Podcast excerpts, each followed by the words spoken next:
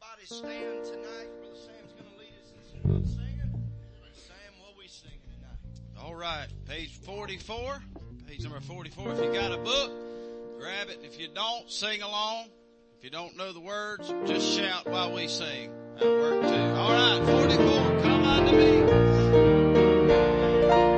Hear the blessed Savior calling thee.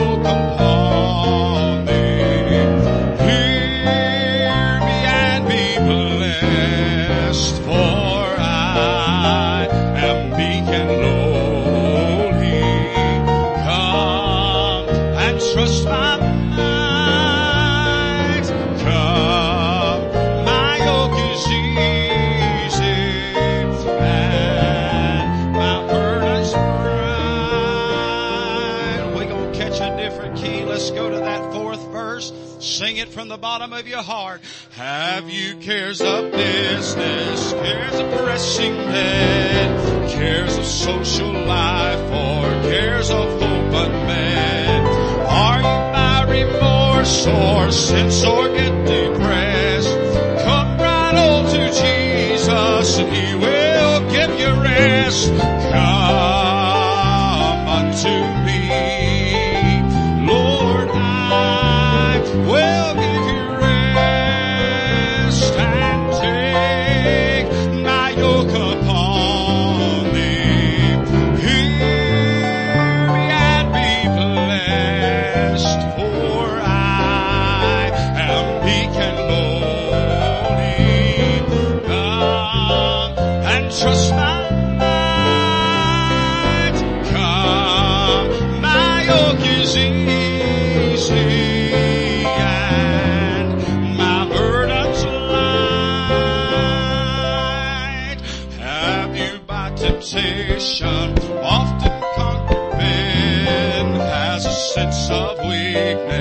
brought distress with him.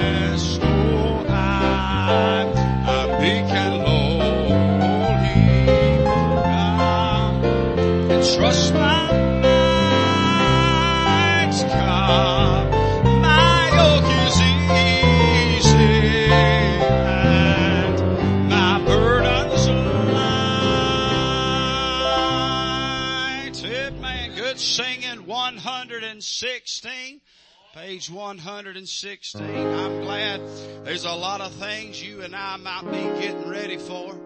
But if we ain't getting ready to get out of here, we're getting ready for the wrong thing. Amen. I'm glad I've got a hope that's beyond this world down here. My hope is built on nothing less than Jesus' blood and righteousness. I'm glad that I got in on this old time religion a long time ago, but if it wasn't even this, I'm glad I got in on the cross of Calvary, the blood of Jesus, and the fact that there is no other way and that heaven is real and I really do get to go.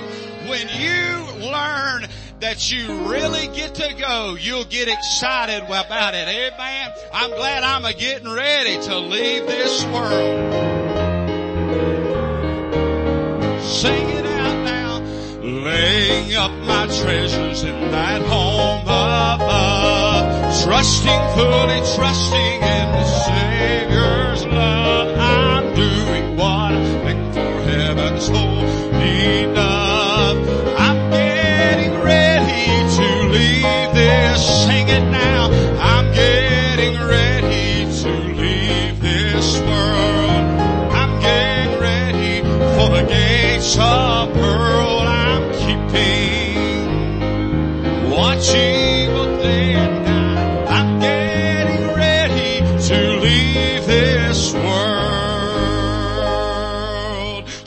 trusting in the riches of His saving grace. In each earthly trial, I His love can trace. Sure that up in heaven I shall find a place. Oh, I'm getting ready to leave this world. Oh, I'm getting ready to leave this world of sorrow. I'm getting ready for the gates of pearl.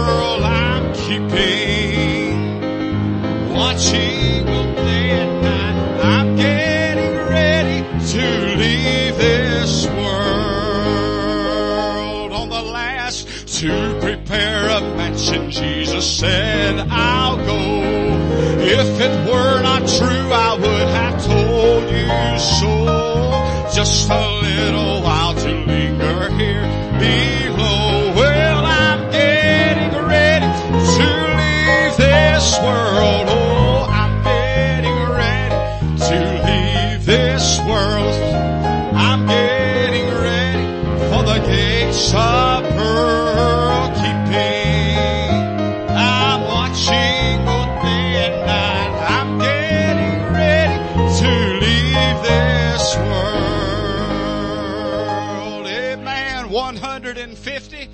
Page 150. Glad you can get there through the blood, but along life's journey you gotta have a friend. Amen. I'm glad that I have found in Him a friend like none other. Boy, He's the very best friend that I've ever had. Page 150. The dearest friend I've ever had. Alright, y'all sing it like you know it now. When I was drifting out in sin, I had no peace, no joy within, but Jesus came and made me glad. He's the dearest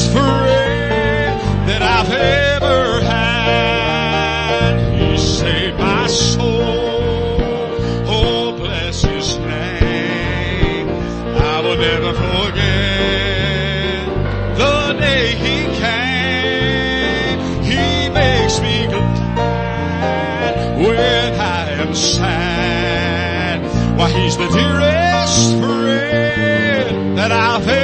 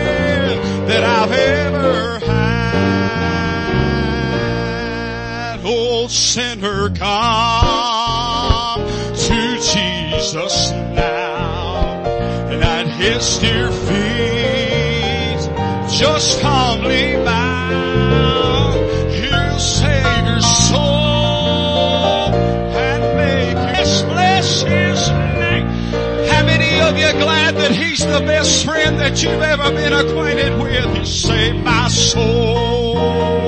Well, oh, bless his name. I'll never forget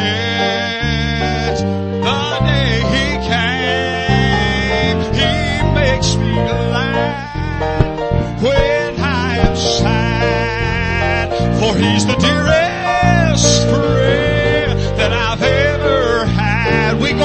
in a second he saved my soul.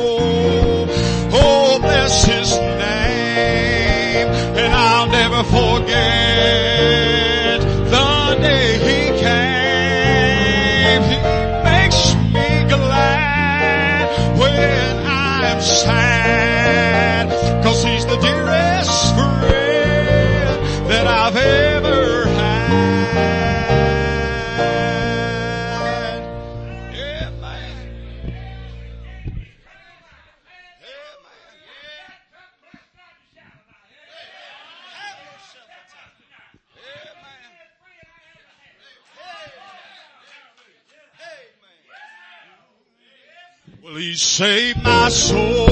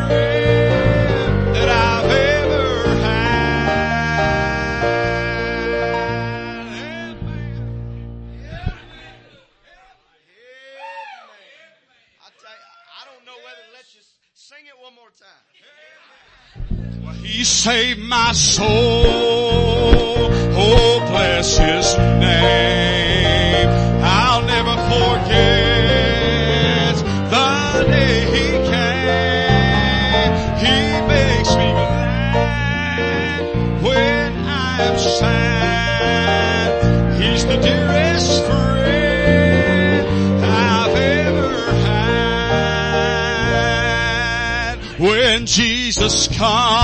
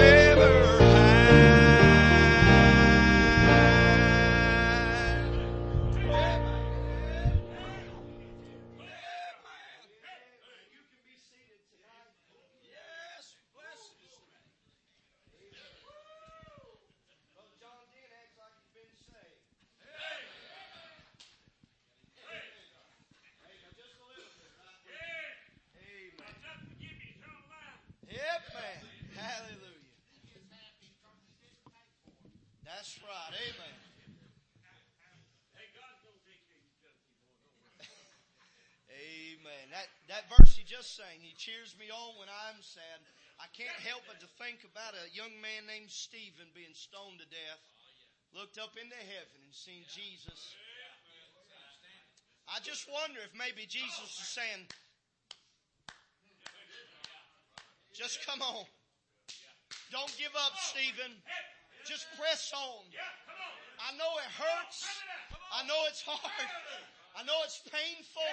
I know there's tears in your eyes. I know you're weak. I know you're burdened. I know you're heavy. But just press on a little longer. It won't be long. I'm glad he cheers me on when I'm sad. Amen. I said hallelujah. Glory to the I said hallelujah. Amen. Now you- Woo. Then if you you'll get to thinking about that great cloud of witnesses.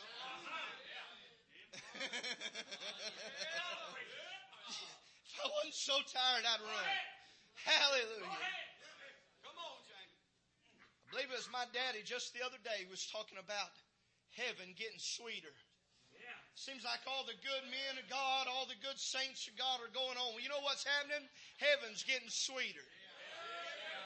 Don't misunderstand. I want to see my nanny. I want to see my grandpa. I want to see all those. I want to see Buster Seaton. I mean, we can go right down the line, but I want to see Jesus. I want to see my Savior first of all. But honey, I get to thinking about when it's hard.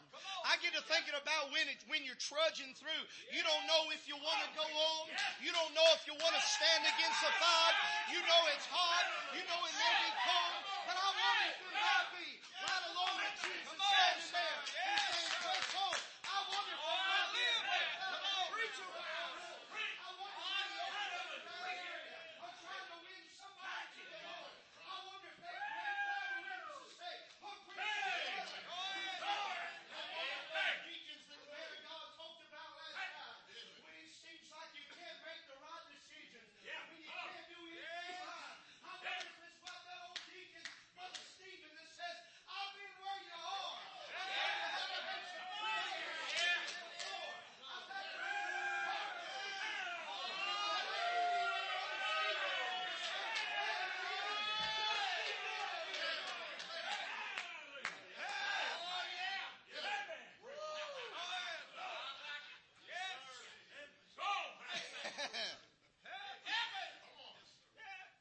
I don't want to get too excited tonight. But I wonder if my I wonder I wonder tonight if my pastor, Brother Troutman, that is shouted all over this building. I wonder what he might be thinking as he pictures these men of God. These saints of God in the house tonight. Son, I'm talking about a great cloud of witnesses. I'm glad tonight I'm in the house of God. Hallelujah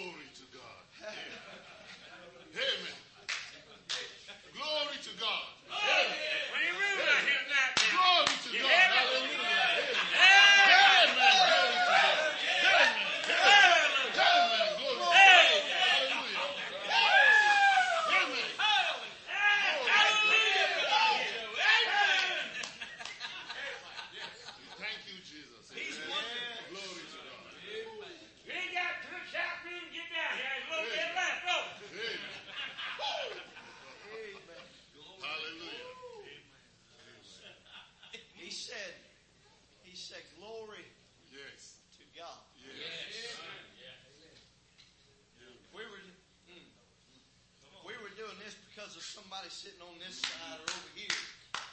It's just a show. Yes, sir. Glory to God. Glory.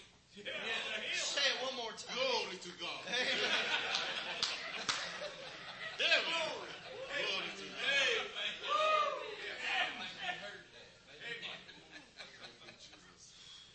Glory Is it just? Can you feel that, brother? Yeah, I feel it. Say it one more time. Glory to God. Say it, brother. Glory to God. Yes. Glory to God. Hey. Amen. Brother Dispute, say it. Brother Dispute, say it. Glory to God. Yes. Brother Dalton, say it. Hey, man. Daddy, say it for me.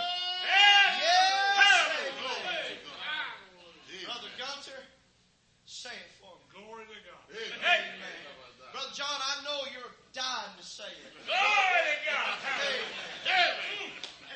Yes, sir. Glory to God. Amen. Hey, Just say it one more time. Glory to God. well, just go ahead and praise him, Father. It won't hurt a thing. Hallelujah. Amen. Praise the Lord. He won't upset help, the Lord help say. Amen.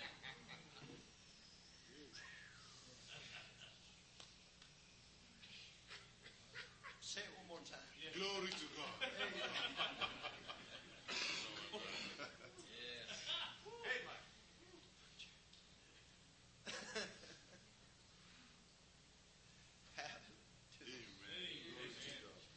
Everybody that loves the Lord say amen. Amen.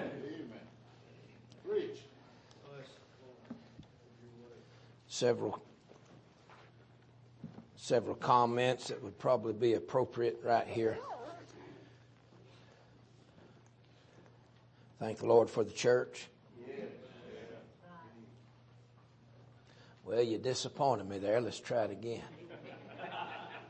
Thank God for the church. Amen.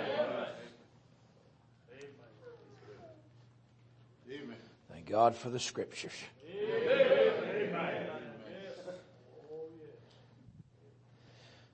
The reason it sounds better when Brother Ojo says it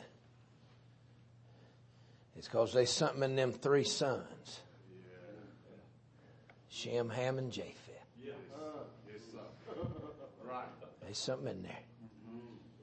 Yeah. And when that thing turned from the Jew to the Gentile, God made sure it went to the black man first. Amen. It was a man of Ethiopia. Yeah. That's right. Sure was. Yeah, it was. Yeah, there was. There was a queen named Sheba one time. hmm There's reason it sounds a lot better when he says it. Thank the Lord. And I think about our two sisters.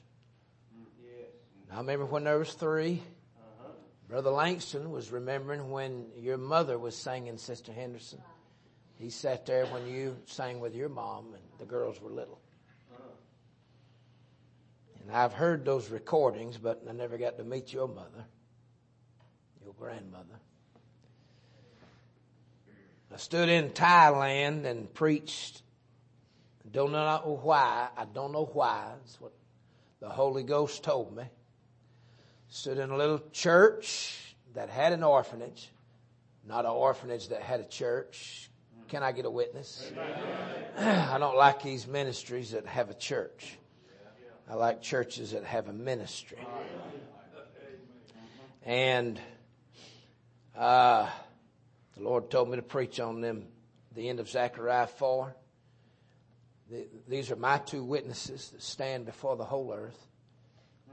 Two olive trees and the golden pipes and the golden oil flowing out of those pipes in that tree. And so I've wondered often what was that golden oil. But tonight I believe I understand. It's golden oil. You saw two the Lord's two witnesses tonight stand here, and that was golden oil run out and hit y'all.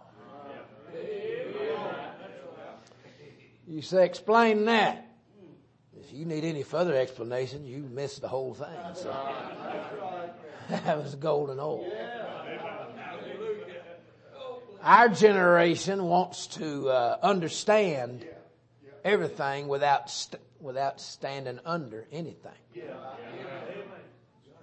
You ain't gonna get one without the other. That Bible ain't for you to understand. It's for you to stand under. That gospel's not for you to understand. It's for you to stand under. This camp meeting's not for you to understand. It's for you to stand under. Bless the Lord.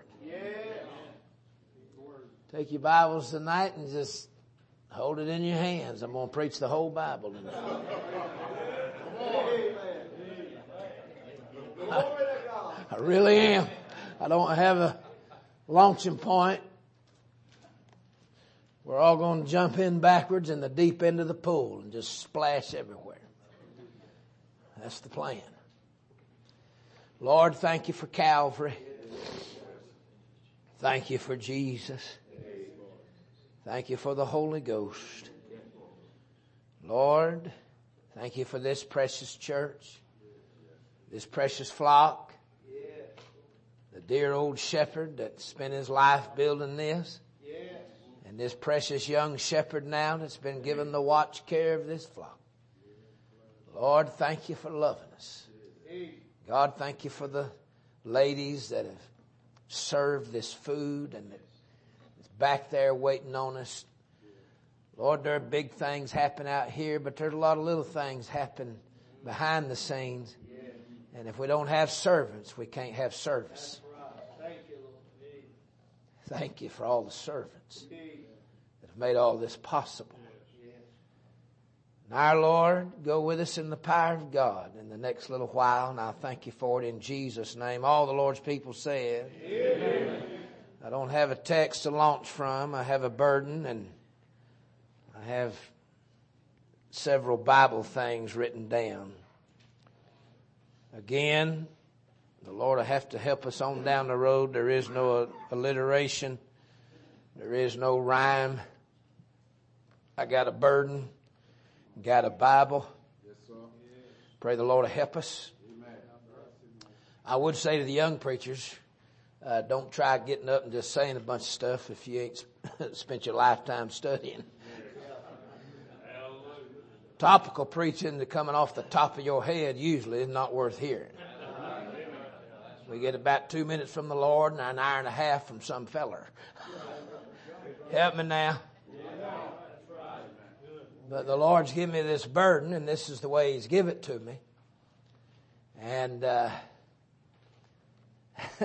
I'll tell you, I'll tell you something, but I'll withhold the names. Well, it won't be any good if I withhold the names. But if I told you the names, it might be a little too much. So see me after church.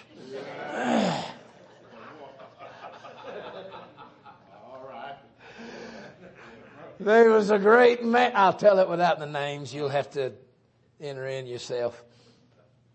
There was a great man sitting there in a certain great meeting. This happened. A friend of mine was sitting behind him. And a man got up to preach and this great renowned worldwide preacher looked at him and took notes. Second man got up to preach and this world renowned great preacher, truly, truly was, was taking notes. And then the third man got up and the, and I'll tell you who the man taking notes, Dr. John Phillips. He just turned to the side and started reading the book while that third man preached. I'm withholding three names because I have to be a Christian at least while I preach. See me at Waffle House. We'll eat two bowls of chili. It always loosens me up.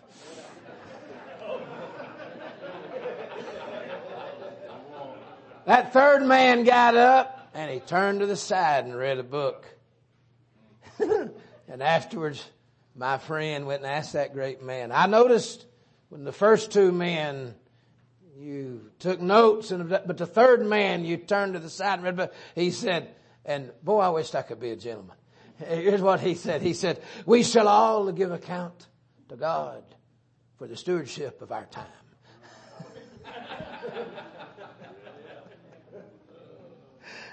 so I've heard a lot of fellers that we just need to read a book. But I want to be a, I want to be a man who lives in the book. And the Lord's given me a burden tonight. I, I want to preach on this.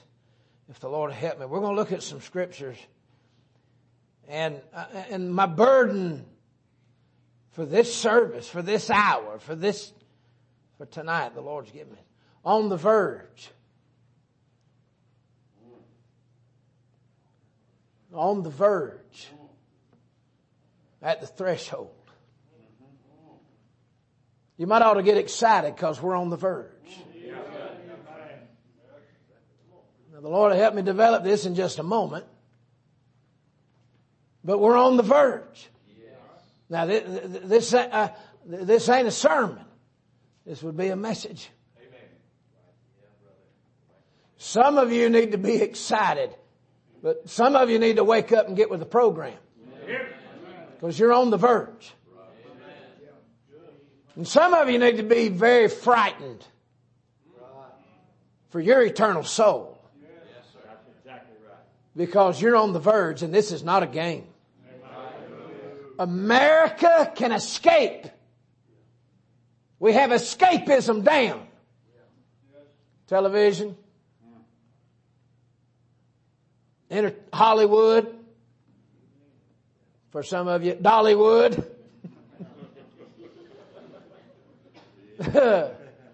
I carry my family up there. But just let me remind you, a sleazy woman that puffs out her body and wears a mini skirt and high heels is not actually a Christian.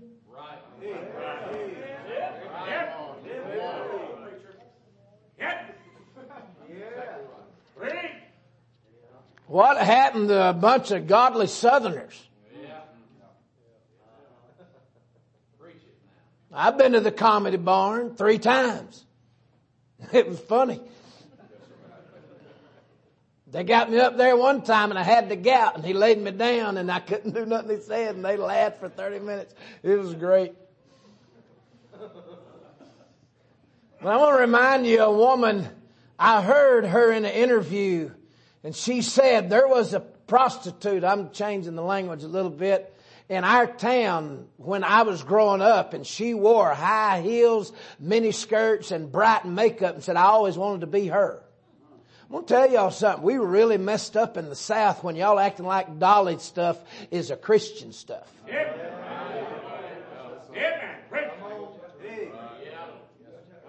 What in the world? What in the stinking world? Now, America can escape.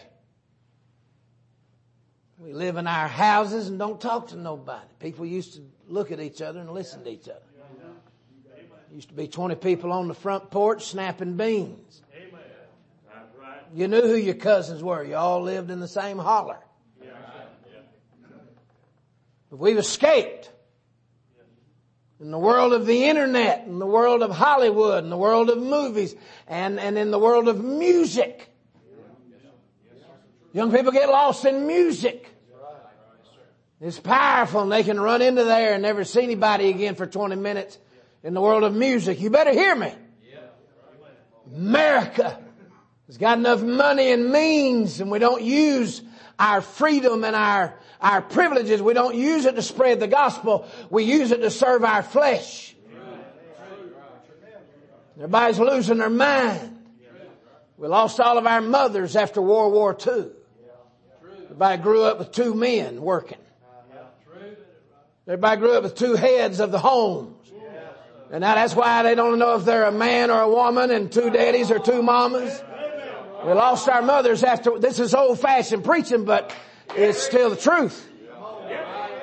We lost our mothers, we lost our morals, and we lost our mind.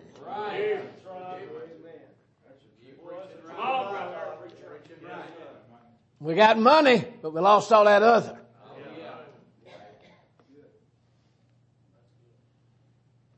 I don't want to be a smart aleck. I never want to be a smart aleck. I don't ever want to have an ugly spirit. But that old path is an old path and it's a pretty clear path and it's a narrow path.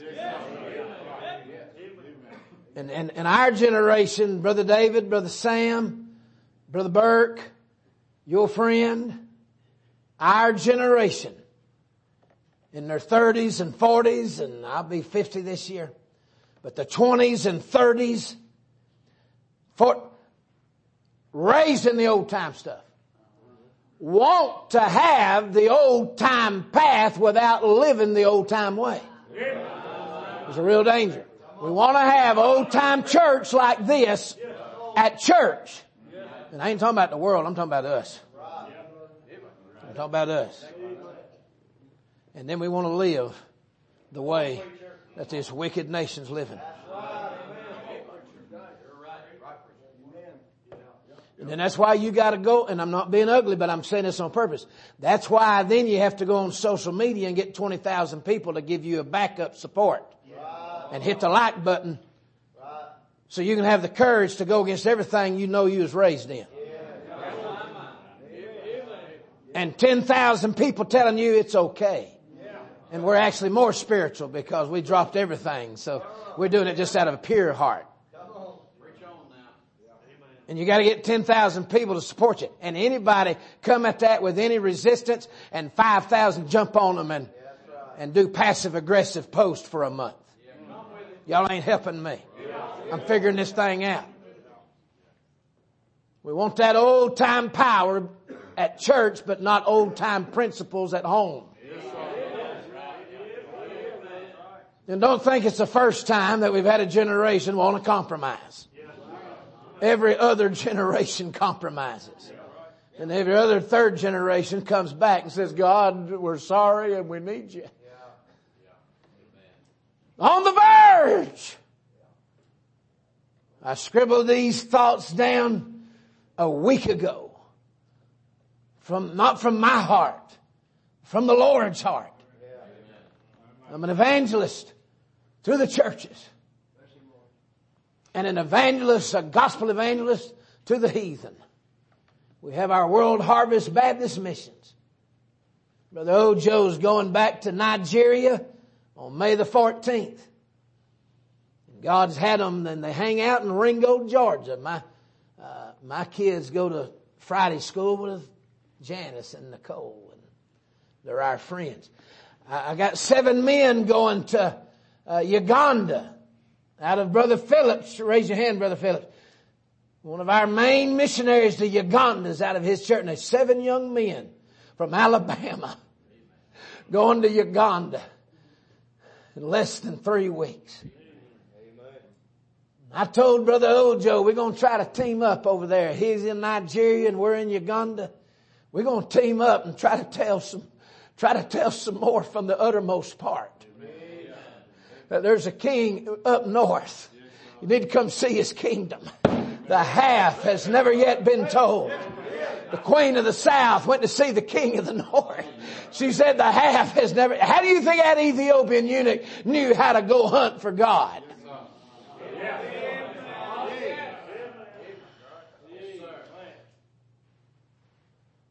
I'm an evangelist to the churches and a gospel evangelist to the heathen. And I want to do it with God, for God, by God. I ain't saying this ugly, but I don't need none of y'all to do what God's called me to do. There's in one sense I need every one of you. But then when it comes to that crossroads, you gotta go with Him and ain't nobody else you can go with. I think you understand what I'm saying. Thank God for Brother Langston and Brother Dent and Brother Atkinson because this path I'm going down. Some, do you know they said every year uh, the six cities of refuge, three on one side of the Jordan, three on the other.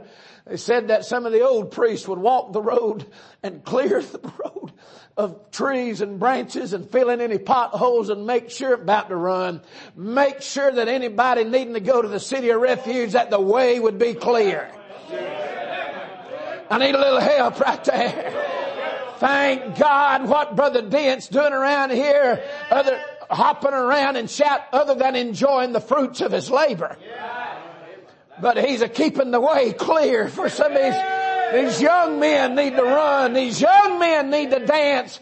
These young men need to shout. They won't have to know how, to try to figure it out. That road cleared.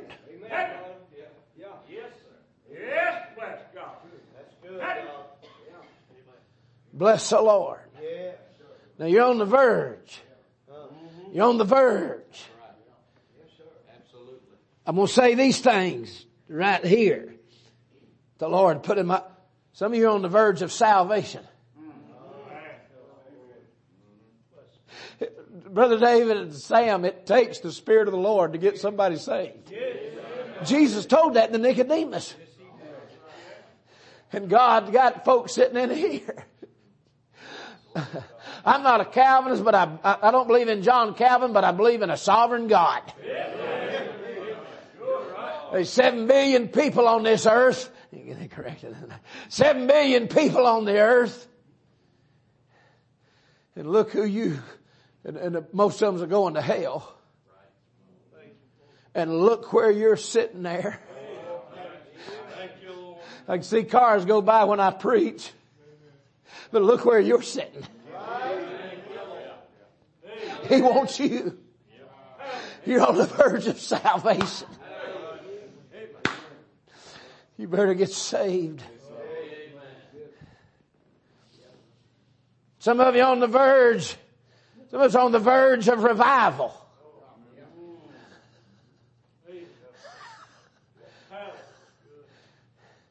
I told this body of believers sometime back, not too long ago, I told them you're probably not gonna make it.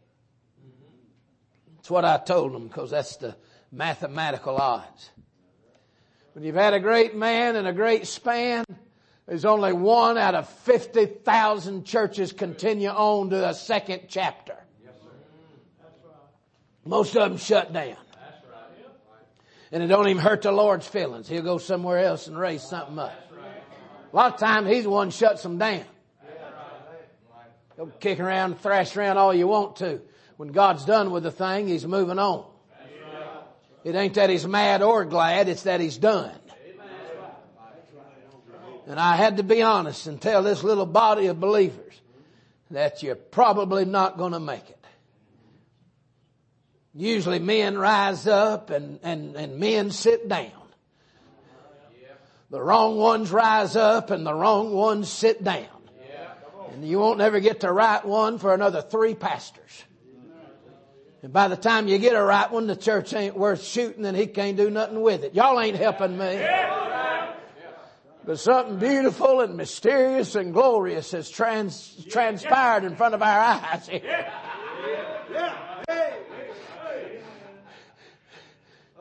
And don't nobody need to act like they can explain it.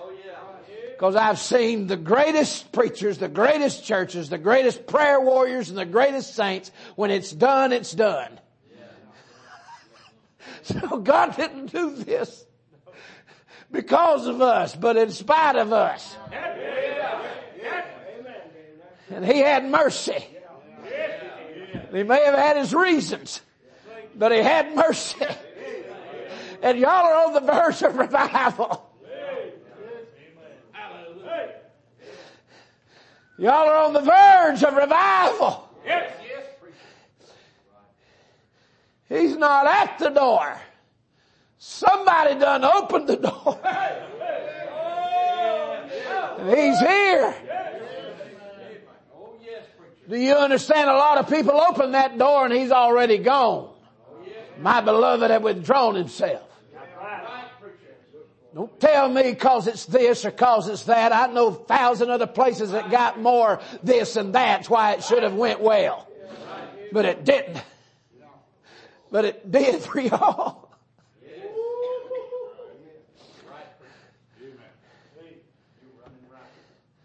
Uh, Brother Langston, I drove by ten churches in the last three months where I've told them in the past, it probably ain't going to work out, and it did not. But it did here.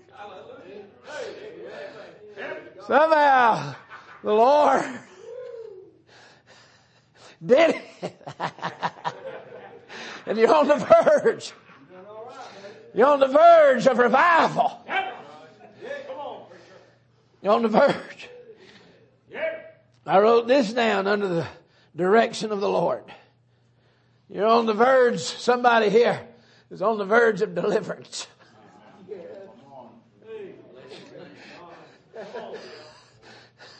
The color knocked out of your life some time back and it's been black and white for a long time.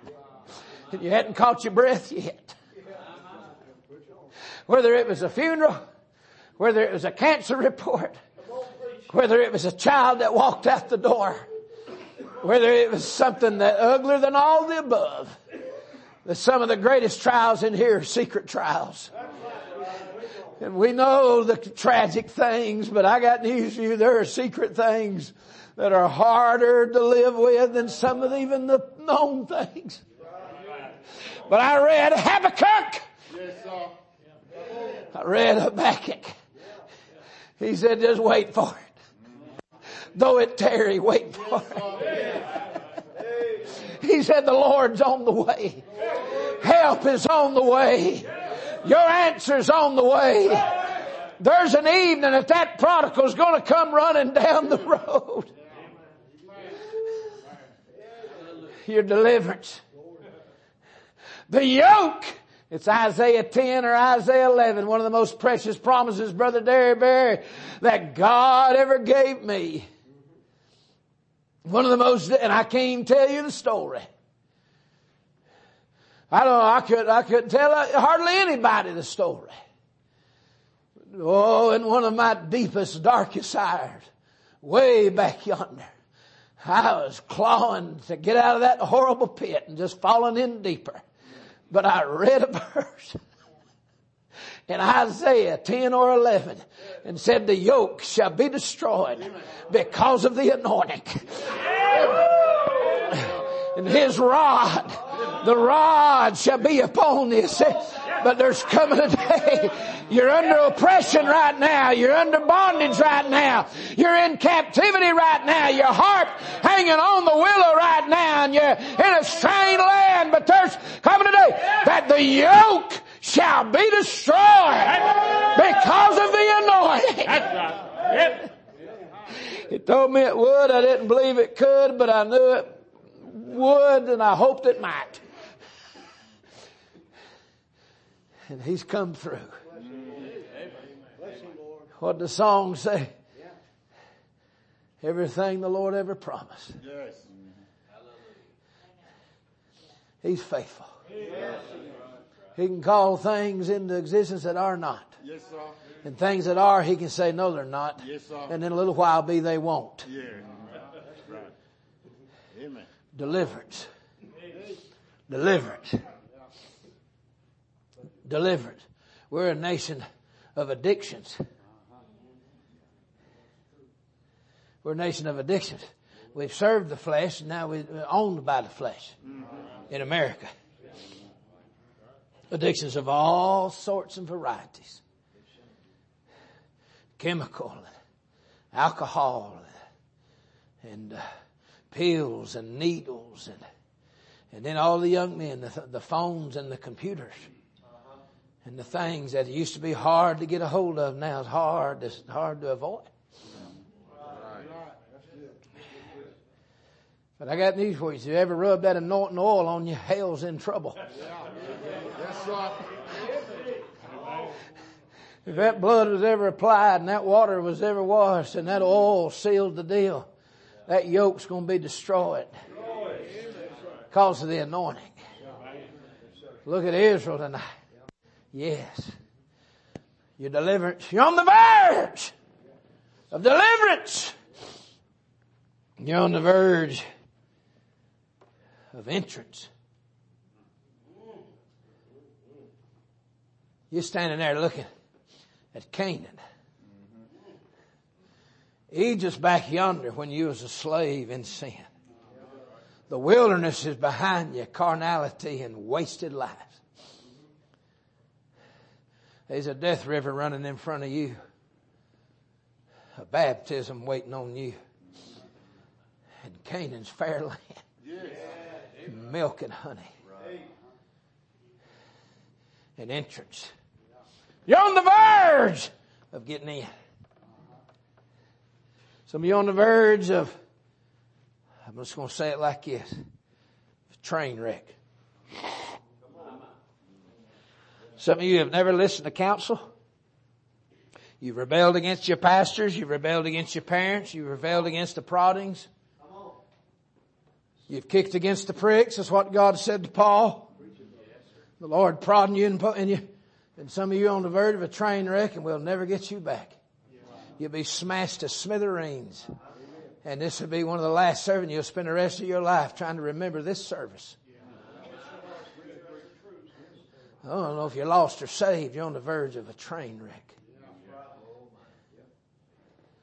The warnings in these meetings when the holy God of Israel comes by, it just ain't to tickle your little American spine. God ain't here to entertain you. We ain't singing and shouting to entertain you. And I know most of you already feel that. This is the church worshiping their Savior.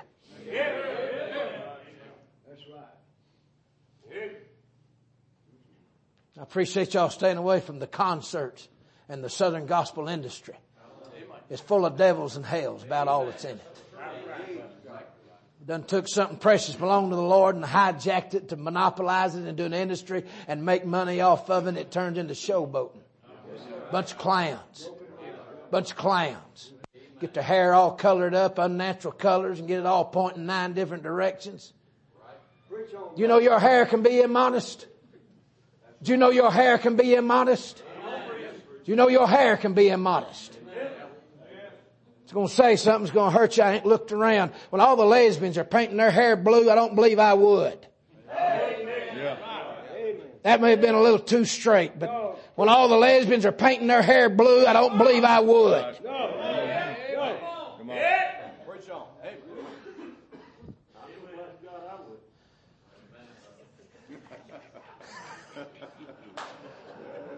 I mean, my, my grandma dyed hers so black until she is 80 that it looked a little blue, but she didn't mean nothing by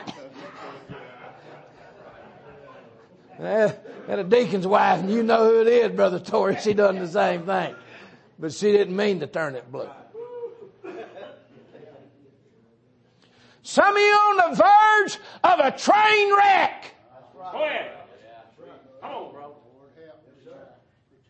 Oh my goodness. I got a friend, pastors. I got to be careful with these stories because we, everything is on the internet.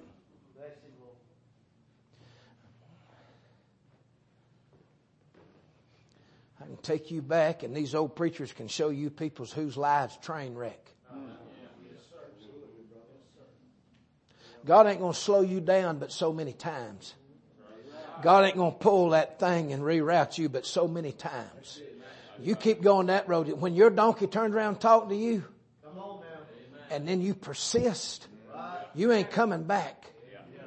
That angel of the Lord stood there with a sword. Balaam was on the verge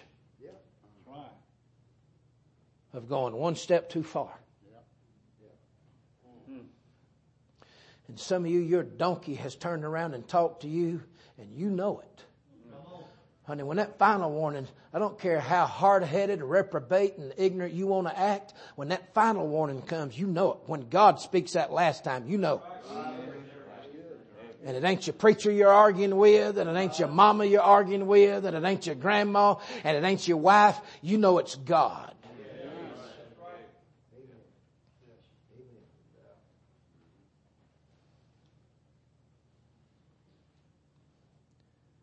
Knew a man I pastored for, well, I pastored his wife and the children. He never would submit to God, never would get in church. He said, I got my Harley. He told his wife. She was godly, he wasn't. He said, I'm going to Daytona for one last fling. Going to Daytona for one last fling. And I'll park this thing and I'll be a good man the rest of the days of our life. She fell to her knees and held, she fell to her knees and held his knees. Please don't. They've been married 30 years. Please don't. He said one last time. Mm, come on. I think he's decapitated when he hit that truck.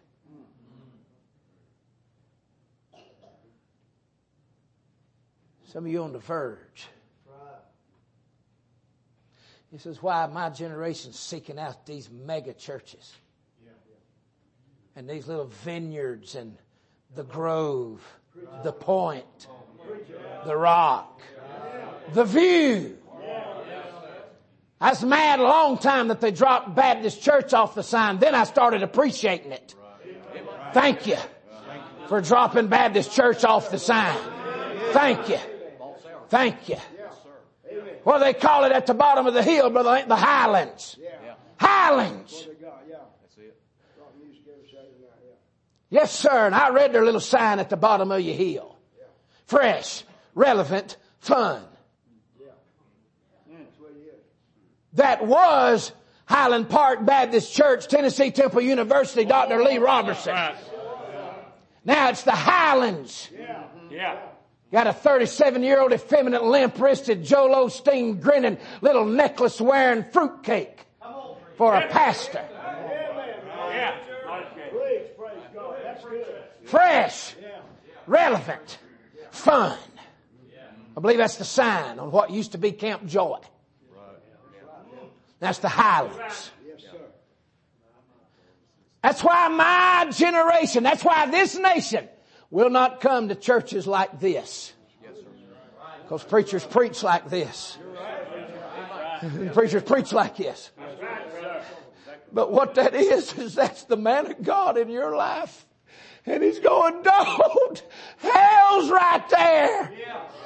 The destruction and judgment of your children and grandchildren is right there. Right there's the end of the road. Don't! Our nation don't want to hear it. They don't want to hear it.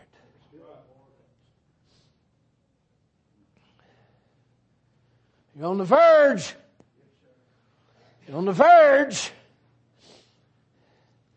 I wrote this down. We're on the verge of the second coming. We're on the verge of the second coming.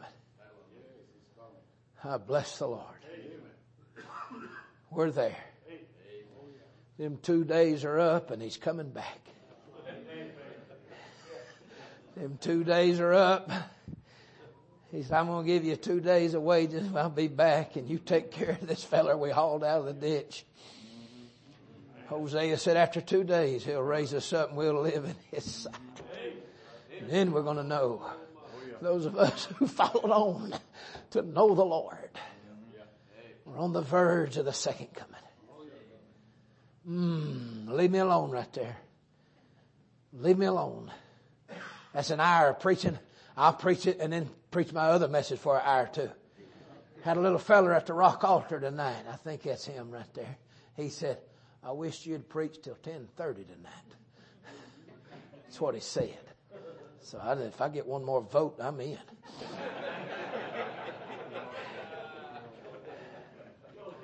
That's what he said. Oh my. The family sang. He's coming. Our Lord is coming. Our Lord is coming. Our Lord is coming. Our Lord is coming. World War One, the last great revival we needed to see was the revival of the nation of Israel. Most of the rest of them are all charismatic. And the only reason you think they're real is because you're contemporary. And you're charismatic. I need a little witness right there. All this stuff y'all getting worked up on social media. The only reason you think all that stuff's real is because you, you same thing they are. That's exactly right. The only revival that we ever needed to see was the revival of the nation of Israel. Ezekiel 38, the valley of dry bones. Ed Maccabee preached it at Faith Camp. I think I was 22 and he preached on that, the only revival we need to see. The fullness of the Gentiles is about come in. Amen. I'm about to run what I'm about to do. Honey, the latter day rain, a bunch of charismatics on the upper channels, TBN, claiming the Pentecostals claiming we're in the latter day revival. Somehow they need your money. You must not be doing too good if you got to go on television and ask for everybody else's money. What kind of revival is that? it's the false revival of the last days. 1904 was the last revival powerful enough to shake a country. After World War II, there were no revivals powerful enough to shake a community. You had them from 1900 to 1950, revivals that would shake entire communities. But after World War II, Israel come back together, and when Israel come together, honey, the Gentiles began dispersing. The reverse judgment. 2,000 years ago, he scattered the Jews and drew the Gentiles. And we're living in an hour when he's put a reverse on that thing. And now he's that's why he can't keep nobody in church. He's scattering the Gentiles and he's drawing the Jews. I ain't a bit discouraged about none of it. No. I get my help from the Holy Ghost. Amen. Amen. Them Gentiles are diminishing greatly. Them Jews are prospering strongly. And I hear the sound. I believe I heard the door scrape. He's got his hand on the knob like, like the, I stand in the back when these fellers get married and we always pick the door. Is it time to go out? Is it time, me and the best man and the feller getting married, you know, we get to stand back there. Amen. And amen. Finally they'll say, all right, we run over a little. We're over time a little, but grandma's here now. So let's, let's go on out. Amen. Come on out. And then we're all standing there waiting and every man that's ever gotten married looked just like Adam when God brought Eve from around the side of that palm tree. God said, like, you stand there. Probably tape. There's probably duct tape in paradise. Stand here. Duct tape's always been around. How do you think things have stuck together all these years? Adam. Looking at his buddies. The elephant and the peacock. Animals talked back then. You'll be alright. Adam like, hey, guys, hey. I gotta stand here. Because God, God's done something. To stand it. And then God was smiling. And he brought Eve out. A whole band of gorillas. Peacocks. Elephants. Parakeets put down their lucky charms and come over. I don't know what sounds parakeets make. Yes, sir. Follow your nose. Seventies were good to all of us. And the Lord had that bride. Here's your bride. Yeah, uh, like every bride that ever was. Do you know even when the heathen observed the honorable institution of marriage, God puts a glory on the bride? Yes, sir. Right. And the spirit on the man even when they're not saved. there's a glory on the bride. Yes, sir. You can take the ugliest woman in three counties and marry her off that day. She's the prettiest thing ever. Yeah. The veil helps. The veil helps. the, the veil helps some of them, Brother Meering. You know it's true. That same woman at Walmart yesterday and Walmart racks were just falling over. This is so ugly. But when she gets married, there's a glory on the bride. By the way, a lot of us were old ugly sinners. Yeah. He put us under the veil of His righteousness, His blood. There's a glow. There's a glory. We're on the verge of the second coming. The 1900s has been about wars and nations. 1917, the British Empire. We're going to England on a mission trip May the 16th, two days after y'all go to Nigeria. Me and my whole family's going to England and help Rob Smith, an old preacher named Pavlet, dying of stage four cancer, giving all his churches to our little missionary. Me and Brother Rob's going over there. The British Empire. Amen. 1917, Lord Balfour signed that declaration. World War One prepared the land for the people. World War Two, Adolf Hitler, he didn't know it, but he prepared the people for the land. He tried to kill all the Jews, and all he managed to do was get them all back in the promised land. Yes, World War III is going to put the king on the throne. I'll be on a white horse Yes, sir. somewhere behind the Son of God. Yep. I got a plan. I got a backup plan. I mean, I've been thinking about the second coming for a while. When that, when the heavens open and out of his mouth goes a sharp sword, I'm picking up a rock. I think there's rocks in heaven. If there ain't a rock, I'm picking up somebody that never would tithe. Amen. And right when the heavens open like a scroll and somewhere, if I can get, I'm gonna, I'm positioning my horse. If I gotta leave Jennifer and all of y'all, I'm getting up there. I'm, I'm at the second coming. But Jesus, Michael, Gabriel, Dean. How'd you get it? Never mind. With the thing's already going. I don't know what Dean's doing here, but let's go. That's my plan.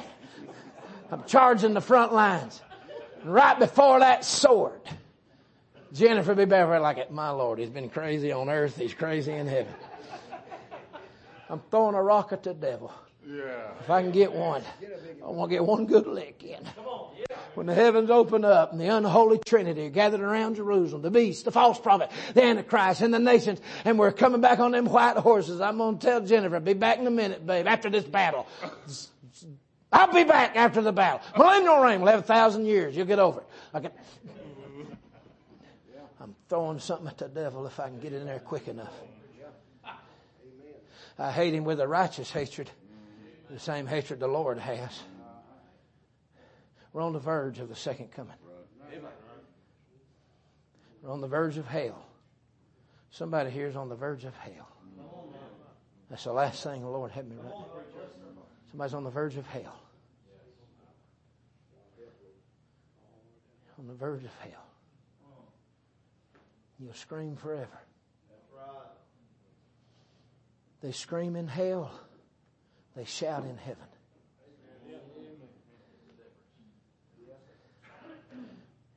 Y'all got about 12 more minutes? You got 12 more minutes? I need to run through some of this. I'm looking right at it. Nothing- He hadn't put me on time, and I'm not going to either. But I I just need a moment to run through some of this. We got to talk Bible. We've been talking burden, but now we got to talk Bible. So let's pull the Bible in this. Y'all ready? You don't have to turn to these. You can write them down. You can turn to them. I may not even know where the scripture is. You can find it. Let me run through these. Y'all ready? Oh my. Oh my. Here's a man who's on the verge. Judas Iscariot. I know he's a strange character. I know he's a mysterious character. But Jesus came out of that garden with blood streaming off his forehead into his beard, and Judas embraced him and mashed his lips with a kiss into the bloody beard of the Son of God. He had the blood's lamb on him and marched off into hell.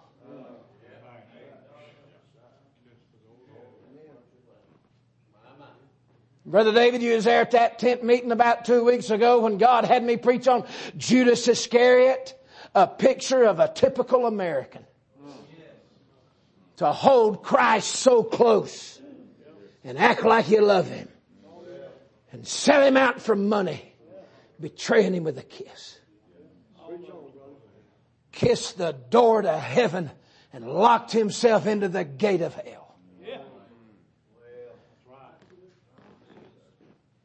On the verge.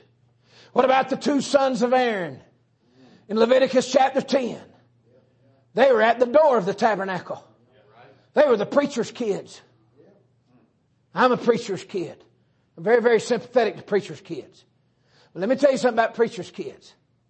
Sometimes we act like we have a good excuse to not serve God because how bad things were at church. How bad things were at church. Let me tell you something.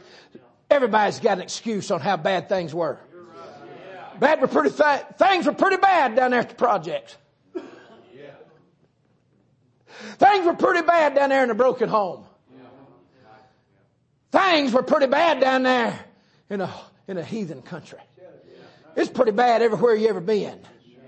And sometimes church kids give way to their rebellious streak and they hide behind this excuse. Well, everybody was mean at church, so I'm not going to serve God. Well, everybody's mean everywhere. And you're going to come to a fork in the road. You'll choose Christ or not. And them two sons of Aaron took that strange fire. And brother, they offered and they did their own thing, their own way in the house of God and God didn't put up with it. And fire came out and consumed them boys. They were on the verge. It was opening day of church.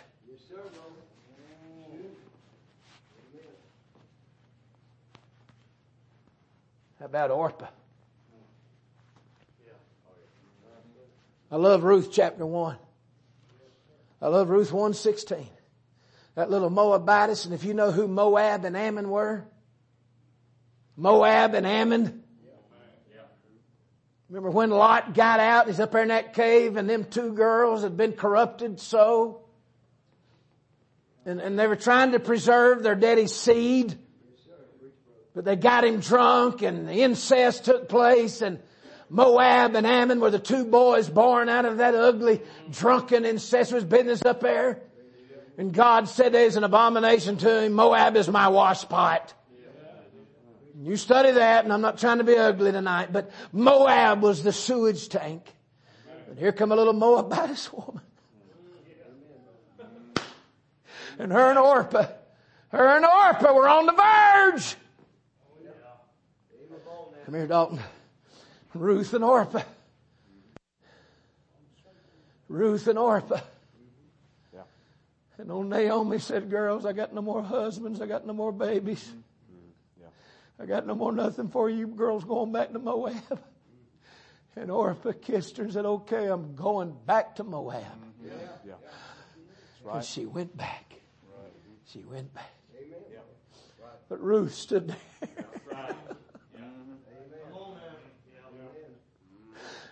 Where thou goest, I will go. Where thou lodgest, I will lodge. Thy God's going to be my God. And right there, the Lord chose her when she chose him. Thy God will be my God.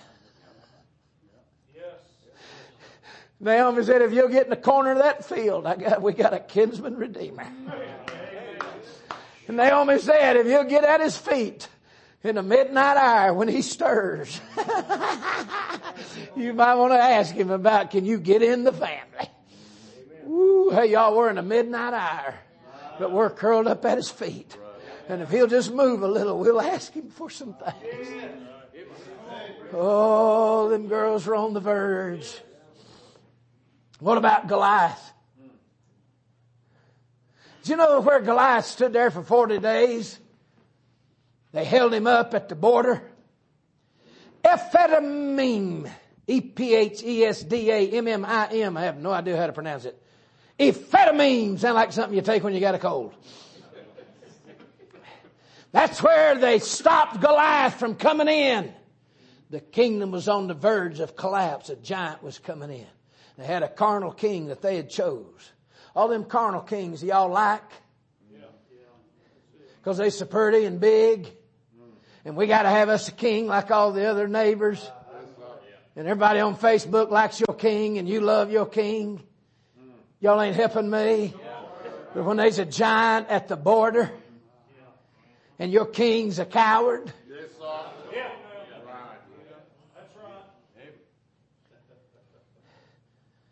Heard Brother Danny Williams preach years ago on uh, them boys alone. Talking about all them soldiers, the Hebrew boys, the Jewish army. And none of them would fight the giant, but he said at least they showed up for the battle. At least they stopped him at the border. At least they had enough sense to wait on a giant killer. Yeah. He had three other points. I studied that. You know what that amphetamine mean, means? It means a border of blood. Down there in Engedi. You want to know why they call it the border of blood? These old Bible teachers already know. It's because it was a hedge. The border was a hedge. There was a hedge there. What do you want to know why they called it the border of blood? It was a vineyard. The, the hedge was a vineyard. I just want to say, Satan, you can't cross the bloodline. I think I'll write a song and open it up with that line. You can't cross the bloodline. Thank God there's a vert and some of you on that hedge. Thank God for that hedge. Satan said, sometimes Satan gets on the verge, but he can't come in. Now why would you break through and go to the other side of the wrong side of the hedge? Scripture said a bear will attack you, a serpent will bite you. If you get on the wrong side of that hedge. On the verge. Better stay with that hedge. On the verge. About the children of Israel going into Jordan. Ten spies and two spies. Some of y'all better quit being so weak and always going with the majority. They're on the verge. Ten spies said the giants are too big. We can't. Two spies said the grapes are too big. We must. Oh my. I seen 50 sons of the prophet stand up on the bank of the Jordan. But only one young preacher got down in the death, burial, and resurrection and come out of there with a mantle. What about Cain and Abel? Page two of your Bible. God said, you're on the threshold, son. You've rejected me once. I'm going to give you a chance. Shalt thou not be accepted? Sin lieth at the door. If thou doest well, shalt thou not be accepted? Second page of your Bible, God's extended the invitation just as I am. The Lord stood there and sang to Cain. One more verse, Cain. One more verse. You can come. You can do right. You can be saved. You, you, you, messed up on this first altar call. You did your own thing on this first altar call. Come on But I'm giving the second altar call. Yeah. Cain was on the verge. The elder brother and the prodigal son. The elder brother would not go in. He was hung up on the front porch. He had so many issues, so much bitterness. First generation of Hebrews had to be written the book of Hebrews. They were standing at the threshold. The Lord had given them the law, but now the Lord's given them the cross. They had five warnings in Hebrews. Go on in. Go on in. Get on in. Come on in. It's about like pleading with Baptists your whole life. Some of you are standing there at the verge and you won't go in. Well, you better come on in or you'll be trampling underfoot the blood of the covenant and doing despite to the Spirit of grace. King Agrippa said to Paul in Acts 26, almost. thou persuadest me.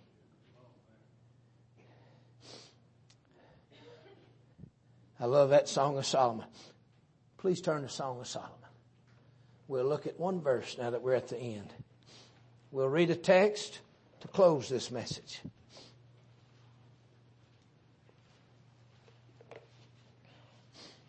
We'll read a text to close this message.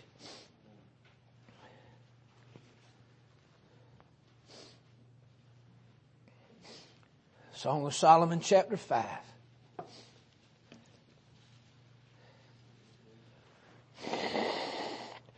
Song of Solomon and the fifth chapter. She gets a midnight visitor. Hey y'all, the bride to be gets a midnight visitor.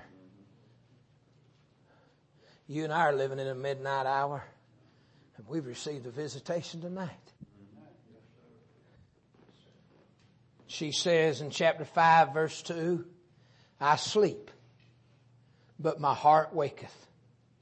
It is the voice of my beloved that knocketh, saying, open to me, my sister, my love, my dove, my undefiled. For my head is filled with dew, my locks with the drops of the night. I have put off my, here come the excuses. She says, I've put off my coat. How shall I put it on? I've washed my feet. How shall I defile them? And then my beloved put in his hand by the hole of the door and my bowels were moved for him.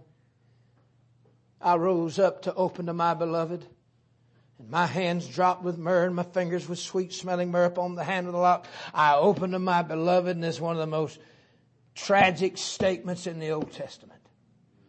But my beloved had withdrawn himself and was gone. And what happened to her will happen to you if you, if you dilly dally and delay.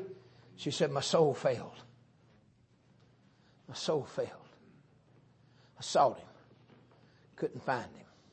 I'm going to tell you something, my friend. You move when God moves or you miss out on the move of God. You move when God moves or you miss out on the move of God. You don't operate on your schedule.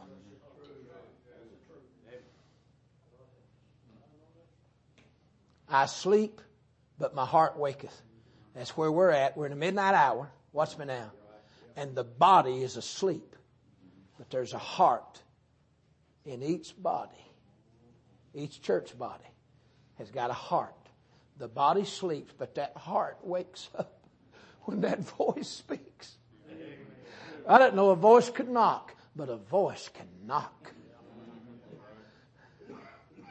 And look how much he loved her. The four statements, my sister, my love, my dove, my undefiled. That's a four point sermon for another night. What he thinks of us.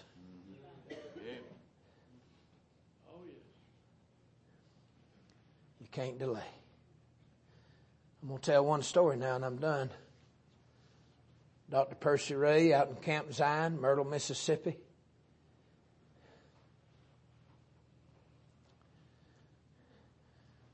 Remember the story? Them fireballs come across the sky one night, laying out there with his deacons. God opened up Camp Zion.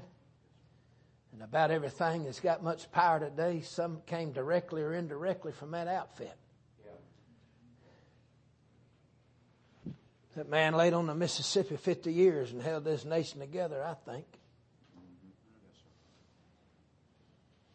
I've been over there on the grounds and seen that nine foot iron altar he'd lay on.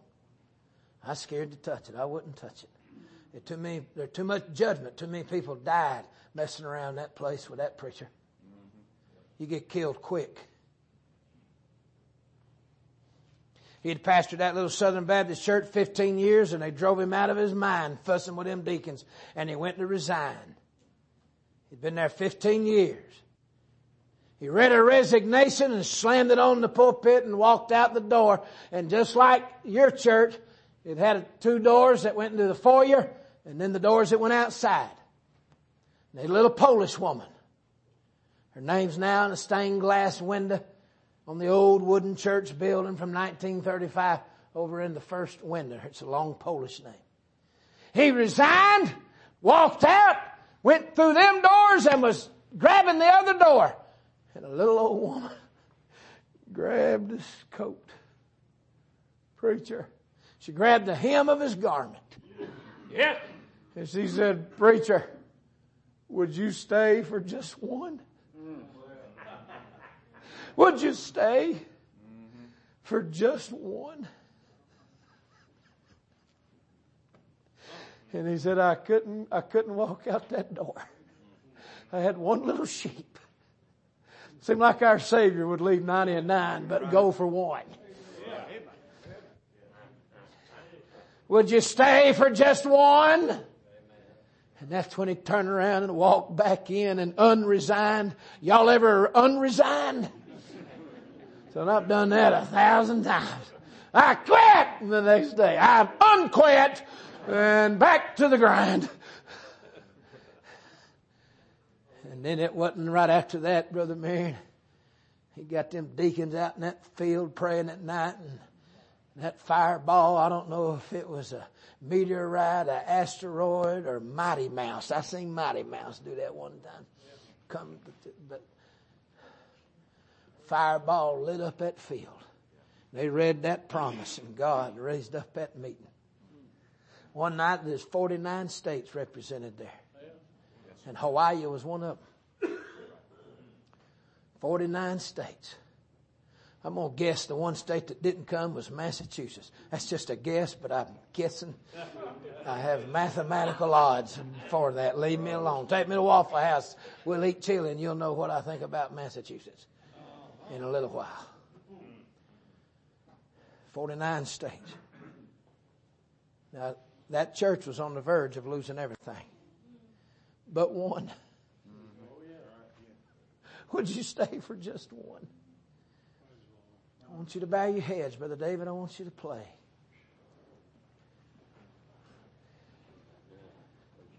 I don't know how to give this altar call. I think the Lord's already given the altar call. You on the verge? I don't know what to tell you. But I know God's spoken. I feel like God has spoken tonight. Let's do it like this.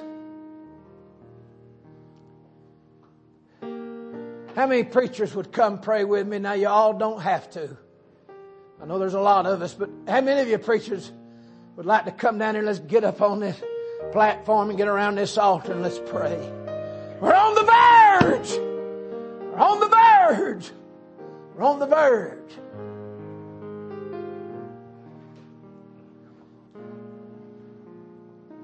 Now, most of these front pews and front seats are open.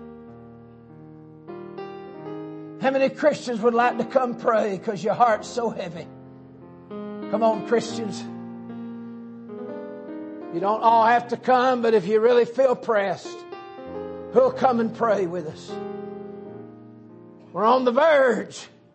come pray. We're on the verge. Let me give this altar call. How many young people? How many young people will stand up and get another friend and pray with somebody? God lets you be in these services. God lets you be in this atmosphere. I want everybody to stand and make it easy to move. If you need to be saved, you better fall on your knees and call on the Lord. You need to be saved, tonight is your night.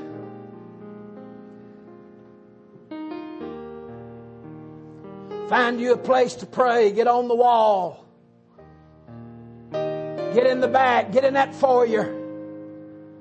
Find you a place to pray.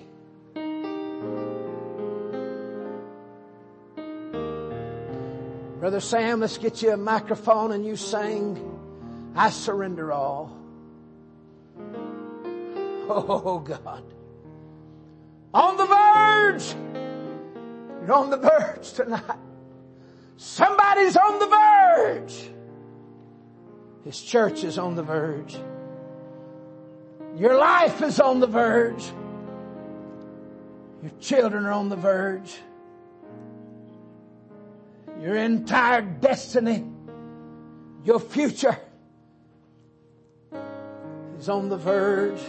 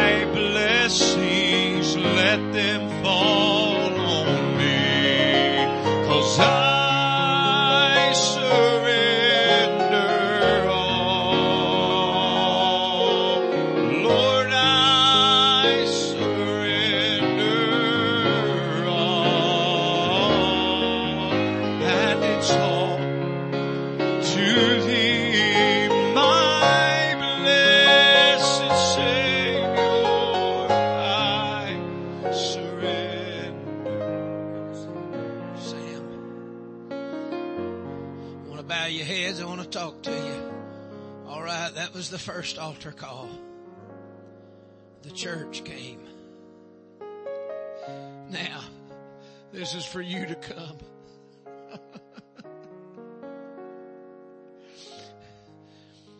we got young ladies praying here and young ladies praying there. What about them women that lingered at Calvary when there wasn't but one disciple there? What about them women that went to the tomb for three days bringing in gifts?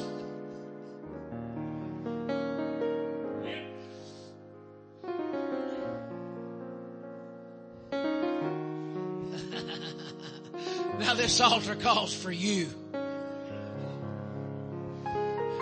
Is there a discouraged preacher? I guarantee you, every other preacher in here knows where you're at. Is there a discouraged preacher?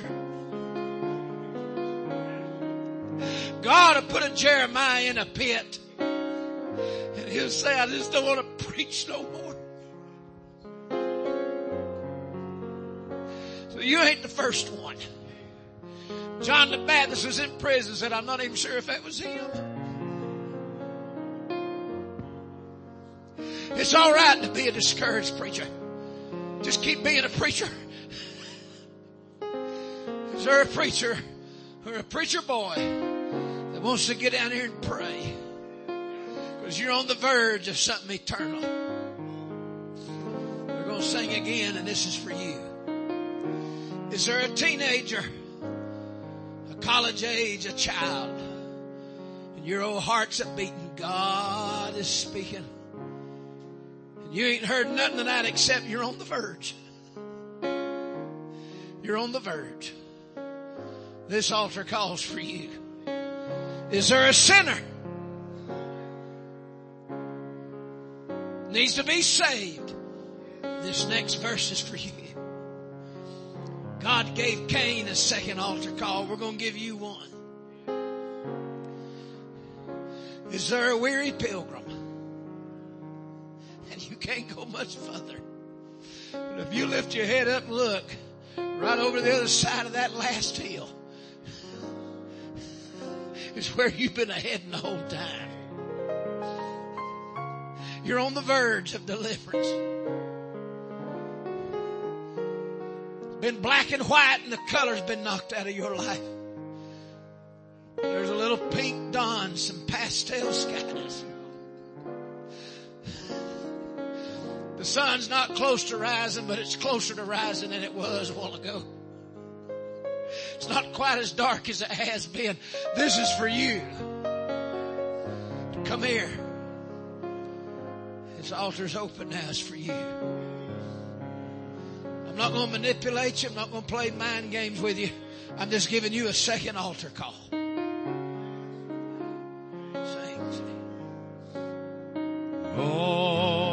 Come on. Come on. Is so somebody so hungry for God? You'd rather die than not have Him. Come on.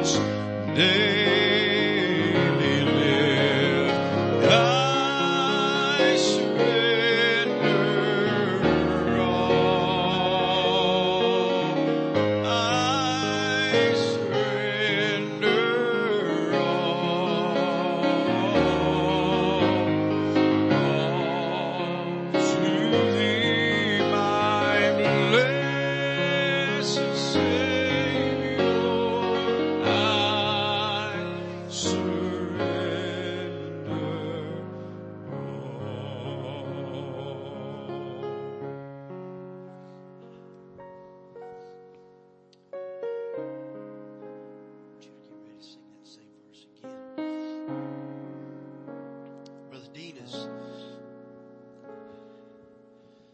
done what God has blessed Brother Dean to do. He has a way. He has a touch. I, I want them to sing one more verse tonight.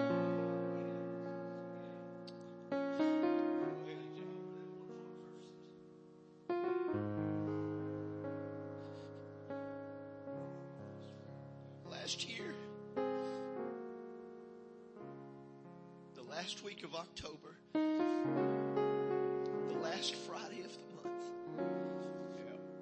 I was 24 hours away from telling God, no.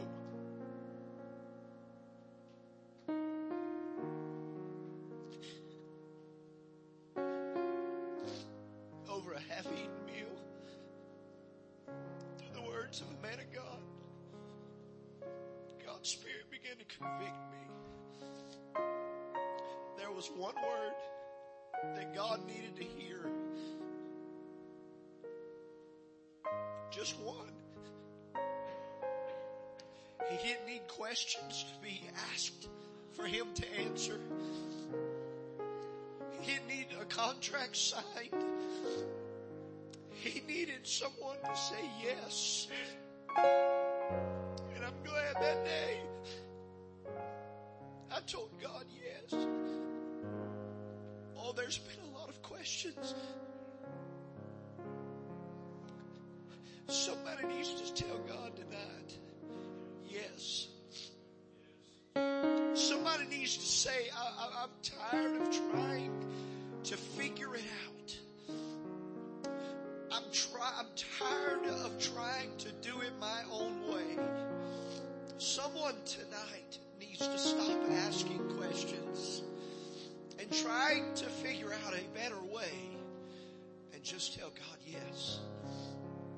I guarantee you when you do that, God will take everything else in His time and in His care.